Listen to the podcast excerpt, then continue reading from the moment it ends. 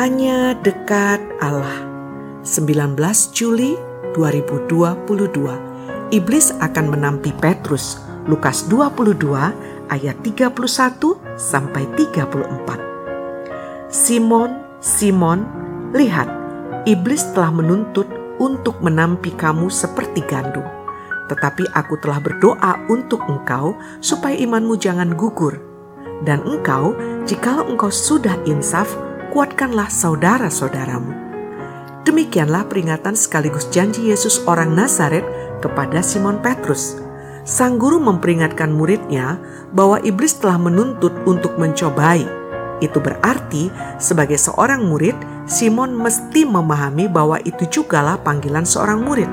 Sebagaimana sang guru, sang murid tidak kepal terhadap cobaan iblis. Dan karena mereka adalah murid, iblis tampaknya sengaja mencobai apakah mereka seteguh sang guru atau tidak. Dengan kata lain, pencobaan semestinya tak perlu membuat para murid galau. Karena mereka murid Yesus Kristus, maka mereka dicobai. Jika tidak, tentu tidak akan pernah dicobai. Sehingga para murid juga kita yang hidup pada abad 21 ini dipanggil juga untuk menerima pencobaan itu secara wajar. Jangan takut, tetapi juga tak boleh sombong. Uniknya, itulah yang tidak dilakukan Petrus.